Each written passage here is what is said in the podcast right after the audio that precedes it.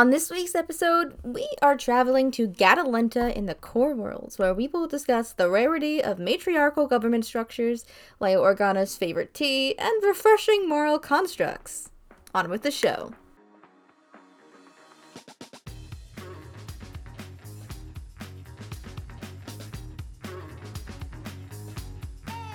Hello there, everyone, and welcome back to Lady Qi'ra's Galactic Adventure, where we traverse the universe in our Corellian Corvette cruiser, the Vindicator. I am, of course, your host on this excursion, Admiral Kira Bondari of the Alliance to Restore the Republic. This time, we are continuing our exploration of the interior as we travel to the planet Gatalenta. If you have no questions, comments, or concerns, then make sure to remember that George Lucas's neck pouch creature is most definitely a Kowakian monkey lizard. To always check your fuel line when going on important missions for intergalactic spies, and that not only is Hera Dula beautiful and elegant, but she is the greatest non-force sensitive pilot in the galaxy, since those tend to have an unfair advantage. This week on Lady Qi'ra's Galactic Adventure.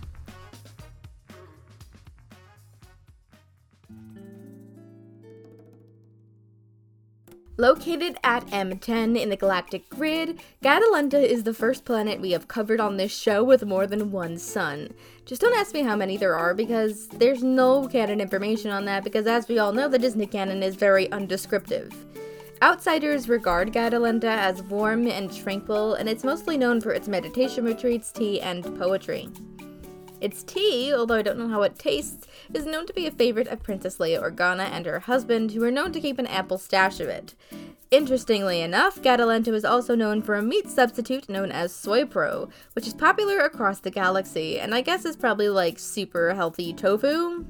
There's a lot of irrelevant history for the canon, but all you really need to know is that Gatalenta is a member of the New Republic, but their inter- intergalactic governmental status before that is kind of unknown to me, but it can be implied that they were a member of the Galactic Republic.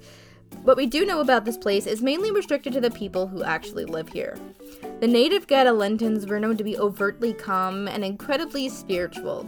To aid them in their spirituality, Gatalentans practiced skyfaring, a calisthenics exercise in which one would use scarves to suspend themselves from wooden, wooden scaffolding. That's a lot of S's, I'm sorry. All Gatalentans were taught this practice, being able to meditate unconnected to the ground. Skyfaring was such an important part of their culture that Gatalentan senators had a skyfaring room made in their senatorial complex on Coruscant. Spirituality meant more to the Gatalentans than just meditation, though. Love and compassion were the most important aspects of their culture, with outward displays of emotion, like crying, considered to be proof of a caring and virtuous heart. This sounds like a planet that believes in therapy, and I appreciate that. Gatalentans themselves lived in austerity, their clothing pale or gray or white, um, spare for their infamous scarlet cloaks, which reminds me a lot of um, officials in the Vatican. That's kind of the vibe. That's the aesthetic. That's their aesthetic. This planet was ruled by, quote, the Council of Mothers, end quote, which, when compared to some other governmental structures we've seen in our travels, is very different. Look, we don't have a lot of canon information on them, nor legends information, but I think it can be implied by the name that Gatalenta is ruled by a matriarchal system instead of a patriarchal one. A world we can only dream of in ours, sadly. This sounds like an awesome place to live, not gonna lie, because the morality of this place is on par with modern values and morals, especially for Star Wars, which is kind of it's kind of crazy because a major part of the of the Star Wars galaxy, the galaxy far, far away, but that we don't like to consider the implications of is the concept of slavery, right? Anakin Skywalker was born enslaved to the Hutts on Tatooine. We've seen countless Twi'lek slaves across the Star Wars galaxy in movies and TVs. We've literally seen them get killed in Jabba's palace because he got angry at them. Uh, the Zygerian slave empire exists and during the Clone Wars was infiltrated but the Galactic Republic did nothing but prove that they were completely powerless to stop it. Like, this hasn't been explored in novels like Master and Apprentice, which is an extra brutal interpretation of the situation, but is 100% worth the read. In Jedi Fallen Order, Cal Kestis is aiding the early rebellion on Kashyyyk stopped hundreds of Wookiees from being taken to the spice mines on Kessel. We literally get to see the conditions of the spice mines of Kessel in Solo, a Star Wars story, and in Episode 1 of Star Wars Rebels. In a galaxy full of immorality and slavery and human destruction, it is nice to know that there are planets like Gatalenta that outlaw such practices indefinitely. In fact, slavery has never even been implemented on it and never will. If a slave is even brought to this planet and the and their master was caught, the master will be imprisoned in, in, in, in yeah, imprisoned indefinitely and the slave would be instantly freed. Based on morality alone, I think you can tell that a planet such as this one would attempt to make good connections with the Jedi Order, to which they definitely did. Gatalentan culture was heavily influenced by Jedi beliefs and would continue to be inspired by them, even despite the Jedi purges of the Galactic Empire. Look, interestingly, I don't have any more canon information on the planet, nor do I have ample Legends information to continue this, so we're actually, like, done. I'm so used to, like, 20 to 30 page scripts, so this is legitimately funny.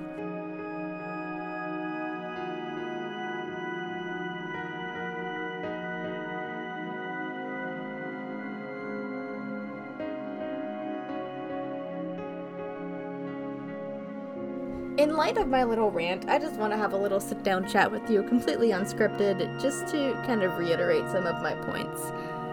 I think it's important for us all to remember that Star Wars was originally made to be a reflection of the times, right? The original trilogy was an interpretation of the Vietnam War and what it was doing to America, what it was doing to the world, right? Just set in space and obviously not in Vietnam. um, there are plenty of other movies that did that. Go watch Apocalypse Now, but like if you really want that deep cut. But you know the prequels were were made to reflect you know the war on terror and how that affected the nation because the clone wars basically are that you know he wasn't i'm not going to completely praise god king lucas i don't I think that his ideas can be very outdated. But at the same time, the world that he has created has been laid out in such a way that it reflects the one that we are living in. It's there to be reflected upon, and although there are going to be people who are going to tell me to stop taking Star Wars so seriously, I think that's what it's there for us to do. That's what all media is there for us to do to recognize the patterns that people are laying out for us and see how it reflects to our personal lives and the world that we're living in. And when, when we talk about slavery in Star Wars, although we live in a world, in a, and I live in a country where slavery has been outlawed for a solid hundred years, almost. Which is even sadder that it's less than a. Oh my god, let's not talk about this. Um, but it's Black History Month, and I think it's important to talk about the topics that are, you know, uncomfortable for us. Especially because I don't really see many people doing this on my TikTok feed or in the YouTube videos that I'm recommended. You know, slavery exists in Star Wars. But have you noticed that even with the biggest governmental bodies literally encapsulating entire planets, the Galactic Republic spanning legitimately the entire galaxy, the Empire spanning even more of it, that they did nothing to stop it? I mean, the Empire makes sense why they didn't. But the Galactic Republic l- legitimately did nothing. Now, Master and Apprentice is one of my favorite books of all time, and I think the discourse on slavery and how it, like, how seeing it head on affected Qui Gon Jinn so much. One, it's very telling into his character, but it's very telling into what the Jedi should have been doing at the time. Right? It's just another example of how far they have fallen. Because he literally tells the council outright it is our job not to force people to sign treaties that are going to hand over entire planets to these giant mega corporations. It's to protect the people living there. The Jedi were not being peacekeepers. It's hard to say when the last time the Jedi were peacekeepers, if we're being very honest probably way before the Sith Wars, right? Because in the f- being faced with such horrendous treatment of human beings by Czerka Corporation, the Jedi Order did nothing. Qui Gon did. Qui Gon and Obi Wan literally snuck on inside the ship and caused a bunch of chaos and freed a bunch of slaves. But they are the only ones. And it's it's quite shocking from a modern perspective to see such a you know, in such a technologically advanced world, you know, where people can fly to the other side of the galaxy in like less than a day because of with hyperspace travel and they have these super advanced guns and all of this other stuff, right? And you have droids that can calculate all of these super intense equations. And we're still enslaving people? But like uh, the thing that like you could say like, oh yeah, slavery exists because they're showing like how baseless human nature can be. And sure, that may be the argument that that's being made here that like even in a world as advanced as this one that humans are still doing horrible things. And yes, I think that is part of it. But the other part of it is that the the people that are being enslaved are specific species of people. There are humans that are being enslaved, of course. On Tatooine, we get to see that a lot. But there's also Twi'leks. Twi'leks are one of the most enslaved groups in the entire galaxy, and it's because they're fetishized, and it's legitimately disgusting, and we literally almost get we almost see Hera Syndulla sold into a life of slavery because of goddamn Lando Calrissian in a kids show. In a kids show. The Wookiees are also incredibly enslaved because they're super strong and they could do all this manual labor. And because the Empire thinks that they could do anything they want, they ship them off to Kessel knowing that they'll only live two weeks. But even then, even in the times of the Galactic Republic, the Republic themselves weren't doing the dealings with the slavers. That was more the Empire because they needed manual labor and didn't want to have to pay for it because the Empire is cheap as hell. But the Republic knew about the Zygerian Empire. They literally sent operatives there, and they only freed a group of Togrutan uh, of of Togruta who were taken from their homeworld. Do you know how many slaves were on Zygeria at the time? And that's all the Republic is willing to do? Which is the only, like, offensive action that the Republic has taken towards slavery that we have ever seen in the Star Wars visual media galaxy? Like, gallery, I mean. Um, it's it's that like it's that it's that audio that's going around on TikTok, right? The and the next time that says someone says the government wouldn't do that, yes, they would, because they would. Because the Galactic Republic was benefiting from slavery. And because the Jedi were too political, they were too focused on the politics of it all to do anything about it. Just keep this.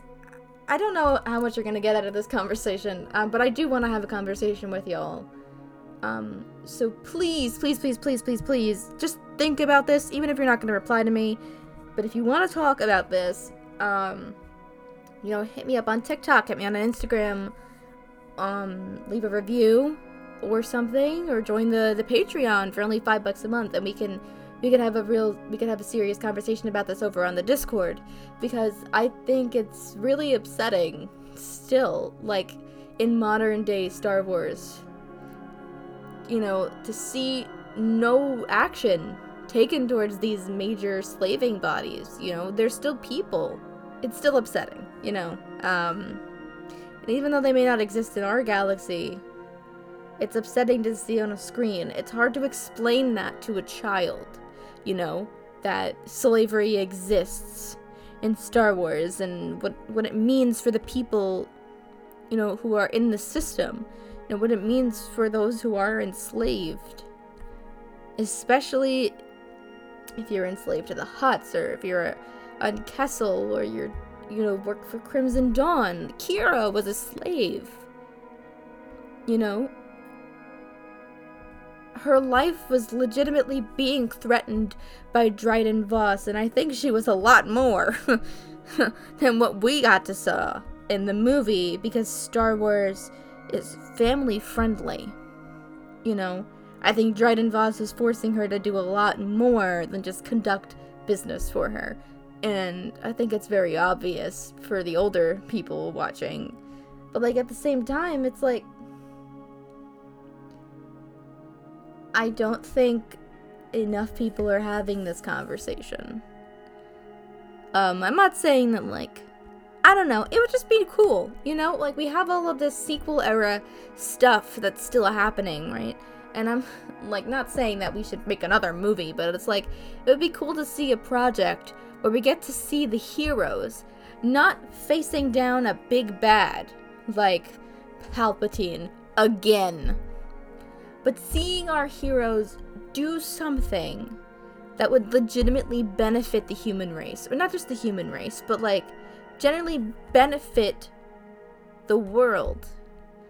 Like, you know, freeing slaves or doing something, you know, more personal, more intimate. Like, I think it would get across a lot better to a, to a bigger audience. I'm so tired of Palpatine and stupid Order 66. If you had a Star Wars protagonist like Rey, who would 100% do this, and I know she would, and you see she lands, I don't know, if there's something, I don't, ends up on Kessel, ends up on Zygeria again, right? But instead of doing nothing, does something. Not that she can take on the entire Zygerian Empire, but you know what I'm talking about. Like, is although it's the it's the big lightsaber action stuff that makes Star Wars go around and makes Star Wars Star Wars, but there are other people in the Star Wars galaxy who are suffering. And it always feels like those people are ignored. And that's why I wanted to do this show, talking about these small little planets you may have never heard of, but impact the greater story. Maybe not a lot, but still impact it. Gatalenta may not be the most important planet we've covered. I'd say that would be Coruscant or Alderaan. But it had an impact on people. It had an impact on Leia. And Leia, Princess of Alderaan, she talks a lot about, she talks a bit about this planet, you know, like, and even shares that memory or and the tea that she likes from this place with her husband later on in her life. And even when they go their separate ways, she's still drinking this tea. You know what I mean? Like, little things. I don't know. One, hey, Lucasfilm, hit me up. Let's write a small, let's write a short film about the galaxy far, far away, about the people who actually live in it. I would love to do that one day. Maybe. They probably don't know who I am, they probably never will. But at the same time, I think that would be an interesting story to tell. Anyways, uh, time for the outro.